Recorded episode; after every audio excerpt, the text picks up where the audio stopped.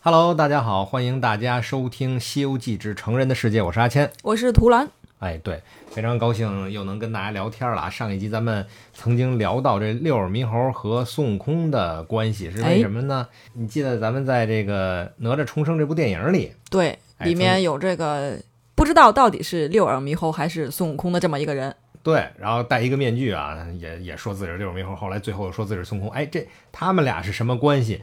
这个关系是非常有意思的。很微妙。对这个微妙的关系，如果要聊很长的一段话，因为在《西游记》原文里，关系到六耳猕猴前因后果的就有三个回目，嗯，从五十六回开始，五十七回、五十八回，三回都有相关。今天就跟大家聊一聊跟这个相关的故事。好，嗯，说起来呢，又又得从唐僧的身上聊起了啊。嗯，这个唐僧这个人，呃，咱们这儿先是重申一下，我们讲的是《西游记》里边的故事，跟真实世界的玄奘完全两回事儿。因为真实世界的玄奘啊，在我看来，你看一个人就能从长安城一直走到天竺，就是印度，然后把这个真经取回来啊，那么多经书，他又把它运回来，一路上没出差错。运回来之后，又把所有的经书进行了翻译，而他的翻译到目前为止都是佛教界公认的翻译最接近原文的这个译本。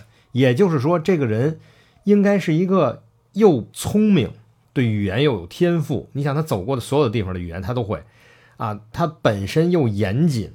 这个人应该还很壮实，那他要不然他干不了这么艰苦的活儿。因为历史上不可能真的有孙悟空、猪八戒对陪着他去取经，对，啊他也没白龙马，是对吧？，而且他走到各个地方，他都得招人喜欢，不招人喜欢全被打死了嘛。 那要招人喜欢，要要说起来，他的样貌应该是一个国际化的非常帅气的脸，而且身高应该也是不矮的，应该是也很高，因为身材越高的人越容易得到人的信任嘛。这在咱们的呃心理学的课里头跟大家说过这件事情。这么看起来，玄奘这个人。应该是一个高大、帅气、聪明、有语言天赋，而且坚韧不拔的这么样一个形象。这跟《西游记》里的唐僧完全两回事儿， 所以我今天跟大家聊这个唐僧的事情啊，大家千万不要把它往玄奘的身上去安，完全两回事儿。而且历史上真实的玄奘法师，他更像是一个就是去求取真理的一个学者。对但是《西游记》里面的唐僧呢，他是一个奉旨钦差，就是我奉旨去办差，对，取来真经帮皇帝超度亡魂的这么一个人，他其实是一种出于社会责任感，而不是这种求知欲望让他来做这么个事情，我觉得可能连社会责任感都谈不上了， 好吧应该就是皇上把他认了玉帝，地位高，给他一高地位，然后交他一个任务，他就一定是要完相当于成是个行政官员嘛，完对成他作为一个官员的职责，对，但是真正的玄奘应该是一个思想大师，对，是一个纯粹的高尚的、脱离了低级趣 味的人。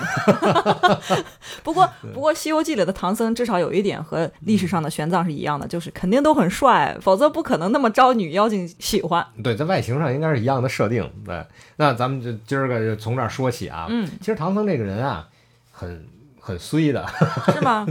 就是在五十六回的时候啊、就是说唐僧带着仨徒弟不是在这个荒郊野外走吗？因嗯为上一集应该是从蝎子精那儿跑出来，这惊魂未定。哦在。我记得你第一集还说到他跟蝎子精其实是对付了一晚上，是吧？对付了半夜， 对付到半夜。 对，那这个下回给大家详细讲。哎，下回啊，下回咱们就可以给大家详细讲蝎子精这也太返好回玩了，来啊对，返回来往上讲。呃，那咱们接着往后讲啊。那他们出来以后呢，在深山老林里走的时候，就遇到了强盗，这个大家都知道，在呃《西游记》的电视剧里头也讲到这点儿，哇，嗯三十多个强盗一围，这个唐僧的懦弱的这一面儿啊，或者就特别逗的这一面儿，就立马显现出来了。首先来讲，那个马当时是惊了啊，就咔往前跑，仨徒弟在后边老远跟不住，他等于是一个人往前跑。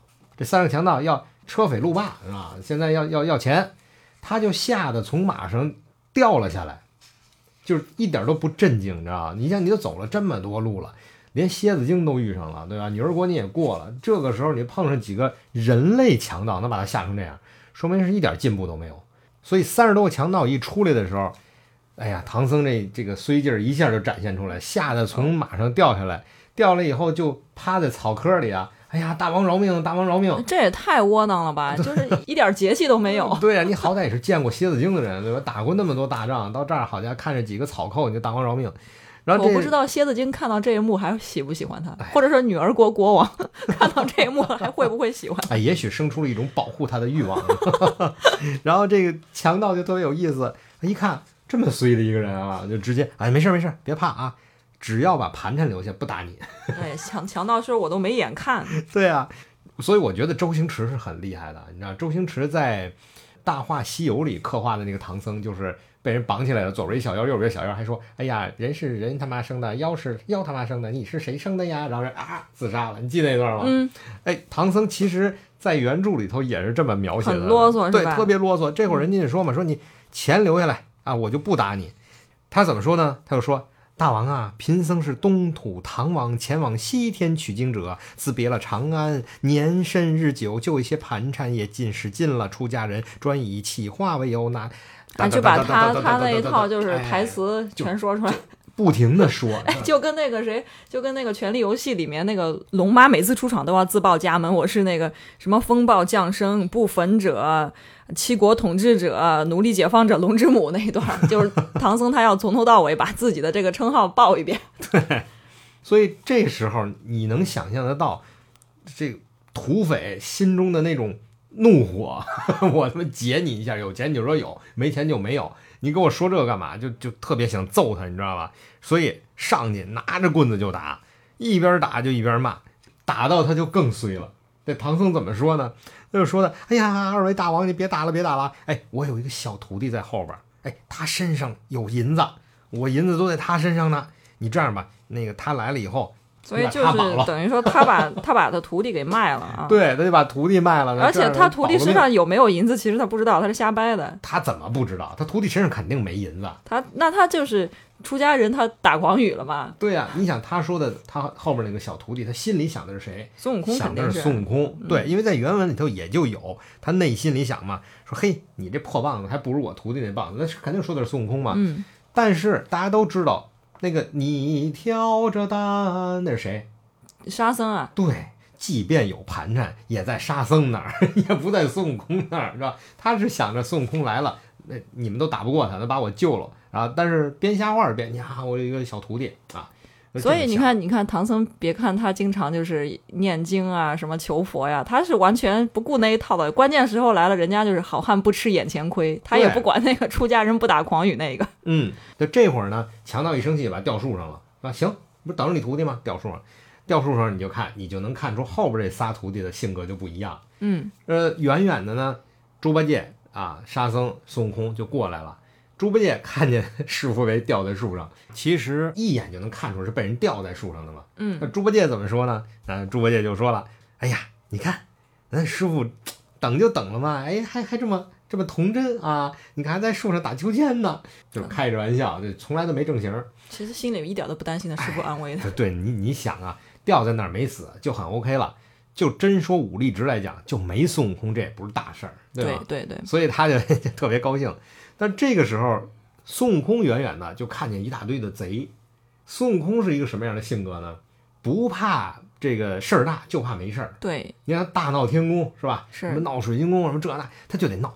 哎呦，他心里头他是一个妖王。你看孙悟空在周星驰的戏里面，他是一个特别丑陋狰狞的一个面目的人。嗯，所以他本身就是野性不改，本身就是有很强的这个野性。最早他还没被收服的时候，也是个吃人的妖怪。你想想，在花果山水帘洞的时候，他不是拜了很多的兄义弟哎义兄义弟的啊，嗯拜把子那些妖怪，那些对都那些都妖是怪吃人的东西，都是吃人东西。而且在原文里讲，啊你到了他们洞宴府会里现场那洞里边，啊都是什么人的血流骨头成河啊，满地人骨，他是这么一个人，所以他一看，哎，有人能打了，哎呀，有有人能杀了，他心里就特别的开心，特别的高兴，嗯，哎，我就可以耍一下，因为平时是有唐僧管教，你没事儿不能瞎惹祸的，对，但是碰到这种事情，他就很兴奋，你知道有吧理由打人了。对，有理由打人了，所以他心里想，哎呦，造化造化，买卖上门了，他特别高兴，这是孙悟空的性格，所以孙悟空就变了一个小和尚。嗯，变成哎了六老师 的样子。好吧，就去跟吊着的唐僧啊说什么什么情况呀？这里边有个细节非常有意思啊。嗯，首先来说，这个唐僧一说看你，放我下来吧。 对对对对，那一看见，哎呦，我徒弟你来了，说那个你你你赶紧放我下来吧。孙悟空说不着急， 对，孙悟空说不着急不着急啊，说什么情况啊？你跟我说说呀、然后唐僧就说：“哎呀，一伙拦路的把我拦住要钱，我身上也没钱呀、就把我吊这儿了。我就说呢，等你来了再说，要要不然，哎，咱要不然就把这马送给他们得了。”你说这白龙马在旁边肯定是白眼都翻到天上去了。对呀、好，这还没怎么着呢啊，就要把马送给人家，所以孙悟空就心里就很看不起唐僧，嗯，那就肯定。对，很看不上他，就说说，哎呀，师傅，你你也不能。你怎么这么衰啊？说天下这么多和尚，像你这么衰的也太少了。好歹你说唐太宗派你去西天拜佛求经，你把马都送人了，哪有这么干的，对吧？但是这个唐僧更逗，他说：“哎呀，徒弟，你不知道啊，你看你就都把我都吊起来这么打了，我也受不了啊。那那你跟他们怎么说的？”唐僧说：“我打急了，我没辙，我就把你供出来了呗。我我就说我后边还有个别打我， 对你别打我，我后边还有一个有钱的徒弟啊。”那孙孙行者就说：“行，你抬举我啊，挺好。其实是说反话的嘛。啊，你要这么着，每个月供我个七八十回，哎，我这就好玩了，我天天能打死人，嗯你知道吗？他心他是这么讲的。然后这会儿不就把他给都围上来了吗？围上来以后啊，怎么怎么来回来去的，大家都看过那个《西游记》的电视剧，咱们就不细讲了。嗯反正最后孙悟空啪啪两下就把这两个强盗头儿就打死了。对对，打死之后，这强盗们就散了。嗯，啊，这一下子就全跑了。当然，在打的这个过程啊，唐僧是没看见的，因为仙人给他放下来了。然后孙悟空说：“你先跑吧。”唐僧骑着马就跑。啊，这块儿有个细节也很有意思，孙悟空就喊：“师傅，你跑反方向了！”再往前跑就是长安了。对，他 得跑回反去了啊！而且呢，他一边跑跑跑，哎，看见猪八戒跟沙僧了，因为猪八戒、沙僧在后边嘛。然后猪八戒也说：“师傅，你往哪儿跑呢？你这是， 是吧你往回跑啊！”哎，他就其实就心里很慌乱。嗯，然后他跟猪八戒说：“说你你去看看啊，看打成什么样了，你拦着点，别打死人命。”嗯，他其实这个“别打死人命”里边，我认为啊，还是包含着一层意思，他怕摊事儿。对，对他他这个不仅仅是出于这种佛慈悲家的为慈悲怀为怀，，对，对，还是怕摊上事儿。后面也会有体现。然后猪八戒呢就过来看，一看，好，肝脑涂地，啊， 满地的都是脑子啊，这豆腐满处都是。嗯，这会儿猪八戒就他性格就就展露出来了，他就慌慌张张往外跑，一边往回跑一边在喊：“哎呀，散伙吧，散伙吧，打死人啦跟个泼妇一样。！”关键是在于，其实你知道猪八戒的这个形象也是吃人长大的。他从猪窝里出来之后，先是咬死了母猪跟这一帮小猪崽儿，他就发现自他己也头当做过菜一嗯当过一段时间的妖怪。对，然后等于是在当地啊投了个女妖精的洞穴，然后给人家当入赘的呃压寨夫人，然后以吃人为生压寨丈夫，啊，压寨丈夫，他也吃人为生，这青面獠牙的，对吧？当时哎其实孙悟空收他的时候也费劲着呢，对，所以他这个嚷嚷，哎呀，他打死人啦，散伙吧，其实有点夸张的这种成分，死几个强盗。其实对猪八戒来说，肯定也不是什么事儿，对但是他一定要把这个事儿给得挑大，对，挑大了以后，他他也是那种呃不嫌事儿大的一个人，嗯，嗯，唐僧呢，当然就非常的生气也害怕嘛，就让八戒说：“你你赶紧给俩埋了吧。”八戒就嗯拱了两下，拱出大坑来，就给人埋了。然后他就开始絮叨孙悟空，絮叨孙悟空，孙悟空是肯定是不开心嘛。你妈的，我救你，你还絮叨我，最不开心的还不是这个，最不开心的是唐僧就说：“哎，这样吧，我我得给人念念经嘛，超度一下。”孙悟空在旁边听着，关键你看这念的经文是什么？这前面吧都还好说啊，我们是哪儿来的，要到哪儿去啊，先自什报么家什么门，情况啊啊！到最后说，你如果要是到了阎王爷那儿啊，你这个倒树寻根，就是说你你谁告干的活儿，状你得找着谁。对，你要真说告状，你记得啊，是那个孙悟空打死你的。打死你的人姓孙， 对，我姓陈，哎，冤冤有头债有主，对你可别说说是我干的。关键是这他说这话的时候，孙悟空就在旁边待着呢。就猪八戒呢，这会儿就在旁边就搭茬儿去吧。猪八戒，哎，师傅啊，您推了个干净，你倒是啊。他打的时候也没我们俩，你也得说一声啊， 这就是诚心，就是窜火，你知道吧？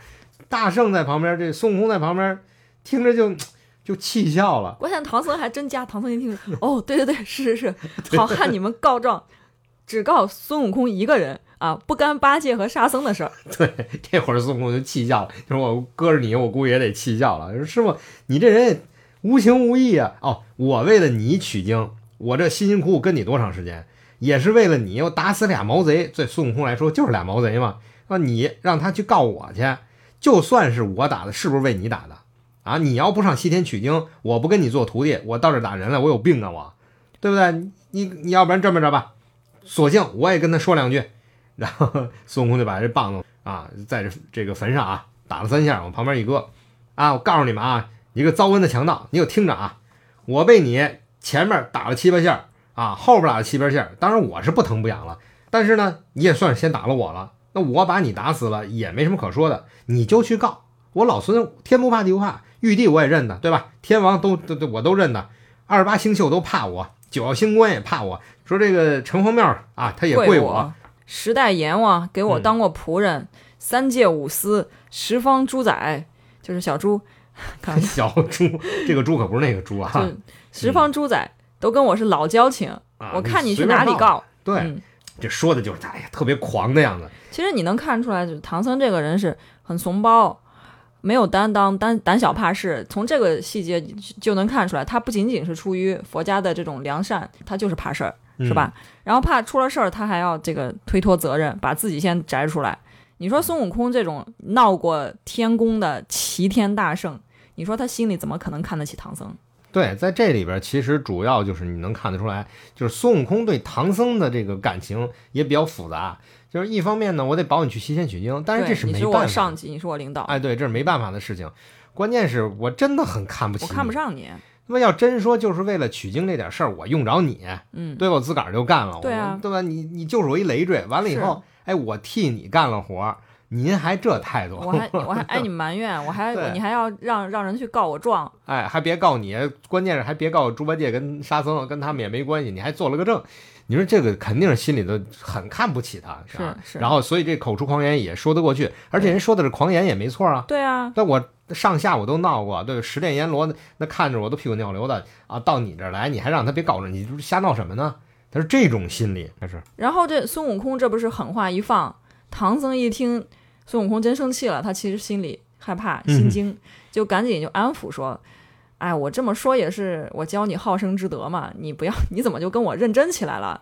嗯其实我真没听出来他这是在教孙悟空好生之德呀，对他我其实是害怕，也对是我怕孙悟空。我只听出来他这个是在推脱责任，嗯嗯但是他的意思是我告我我让他们去告你是为你好，这就是跟李靖一样的爹味。嗯，对，原文里这里就写了，说虽然四个人继续赶路，但是大圣有不睦之心，就是不和睦的心心思；八戒、沙僧呢，亦有嫉妒之意。嗯师徒都面视背飞，一路向西行走。你看这里，孙悟空的不睦之心是很正常的啊。呃，八戒嫉妒平时表现的很明显，他已经外露出来了，他经常就出来这种拱火啊、抬杠啊，但是一句台词都没有的沙僧，他心里也是怀有这种嫉妒之情的。那他嫉妒什么呀？我觉得这就是人性，就是嗯孙悟空这个位置，你又苦又累，还受领导刁难，还要挨骂，但是你是个大师兄的位置啊，就是你嗯在我们上面，那我就是嫉妒你。不是，关键是在于你挑着担，功劳都没有你的，安抚也不用安抚你，所以他这个嫉妒之心可能也不光是在嫉妒呃这个孙悟空，他可能是也是抱有一种比较就是抱怨的心情在这里面，对他很压抑。你想，当初这个七天飞剑穿胸的时候，他熬了那么长时间，嗯，现在终于赶上有个机会去西天取经，从流沙河里出来。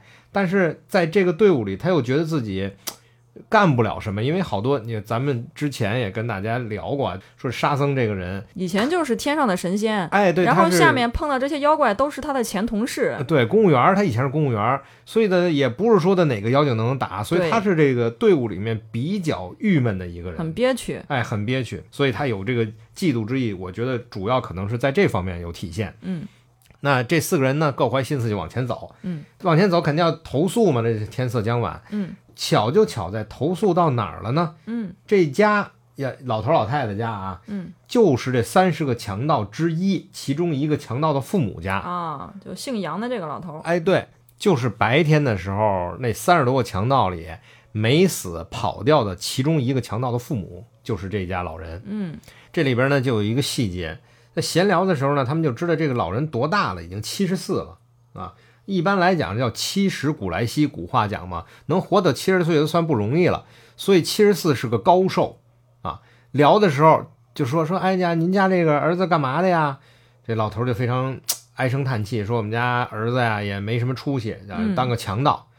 这个时候，孙悟空，孙悟空的这个比较直来直去嘛，这性子，那嗯那我就帮你把他打死算了嘛，为害人间的。嗯这老头呢就说了：“哎呀，虽然他是个强盗，你看我这么大岁数了，但好歹我得有人养老送终嘛。嗯。”就说了这么一句。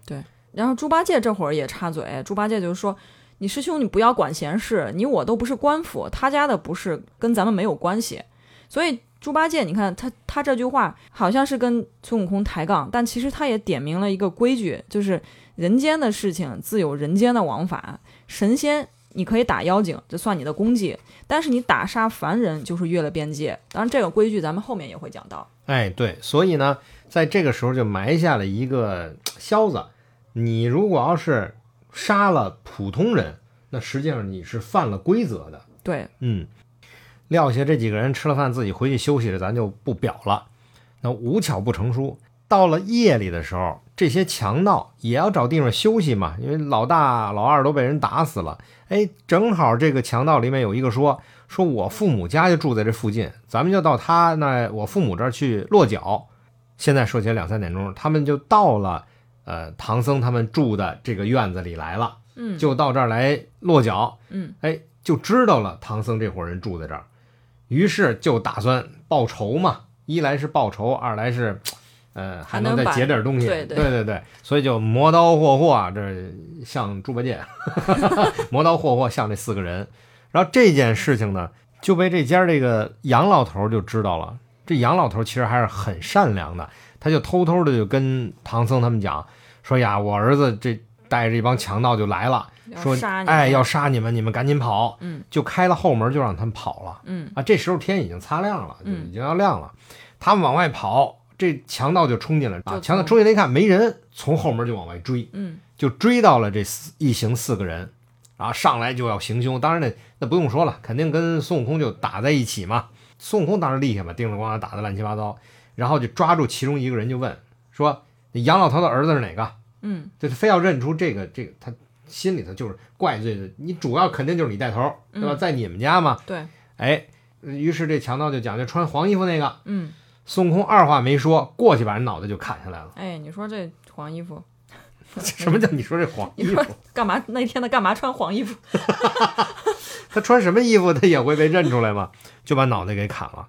他还把这个脑袋血无淋拉的献给唐僧。对，这个唐僧肯定就吓坏了嘛。唐僧哪见过这个哈，一大脑袋。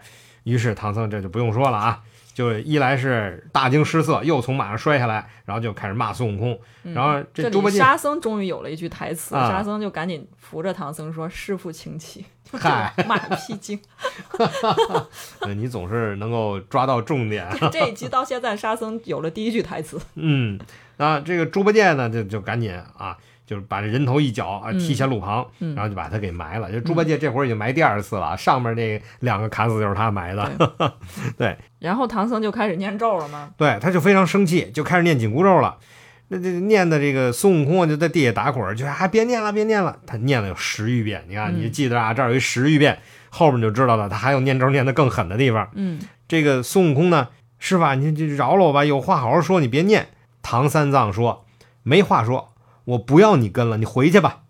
嗯，分手。哎，就分手。这是唐僧第一，就在这一回次里第一次提分手。嗯啊，说师傅你怎么你就赶我呀？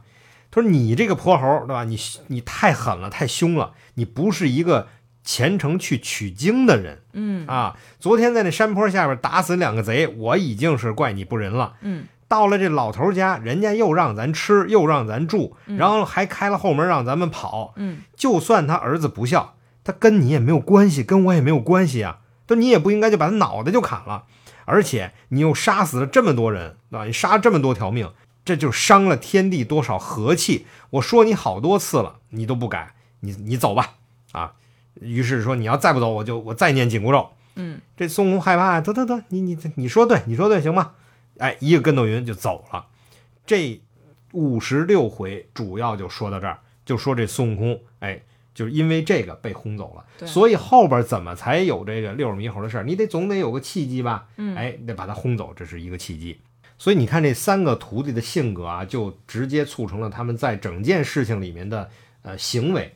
那你说孙悟空，其实孙悟空你说有错吗？他打死这些呃强盗也是为了保保着唐僧嘛。他肯定是有错的。为什么？因为以孙悟空的能耐，他完全可以不伤他性命，因为这强这些强盗他不是妖怪，他他们就是些凡人。刚才前面说了，就是神仙如果随意插手凡间的事物，肯定是会引起混乱的，还有很多这种负面的结果。那你说这个孙悟空，这算是防卫过当？按现在的法律，你孙悟空那一个棒子什么一个特效，他那个就是危害公共安全罪了，是吧？ 当然你不不能按现在的法律，按当时的法律，你看孙悟空打死的这个姓陈的盗贼，虽然他杀人越货死有应得，但结果就是他的老父母，还有我记得他其实有一个孩子，幼子都无人照看。那按照人间的法律规定是什么呢？中国古代有这个存留养亲的法律制度，这是什么意思？就是说，犯罪的人，你如果你家中有年迈老人需要照顾，又没有其他成年的兄弟能侍奉老人，那你这个情况就可以往上报，很可能呢，这个犯罪分子就会被减刑或者缓刑，就是说把你存留下来照顾老人去世，哎。你只然后再执行对你的这个刑罚，这个就叫存留养亲。那人间的法律是根据这种呃古代的人间的实际情况制定的。你孙大圣当时就出于一时义愤或者好玩儿，你杀了这个盗贼，看上去是快意恩仇了，但是引发的其他后果，你孙大圣你是不负责的。所以这个就是你孙悟空你作恶了。那在当时的律法里，是所有的这个罪都可以存留养亲吗？不是不是，他他有这个例外，就是十恶不赦，你知道吧？你知道啊，一般食物啊是犯十恶的罪是不不允能赦免对的，不能赦免的。呃，通常来说，十恶就是指这个，呃，你谋反，嗯，呃，这个谋大逆，就是你这个杀杀死你的父母啊、长官啊、啊、嗯谋害你的长辈啊，还有还有这种灭绝人伦，比如说把人家一家几口人都灭门了之类的，嗯，嗯，像这种是十恶，其实就是违反儒家伦理纲常的那一套，你不能以下犯上，就这十恶是不可以赦免的。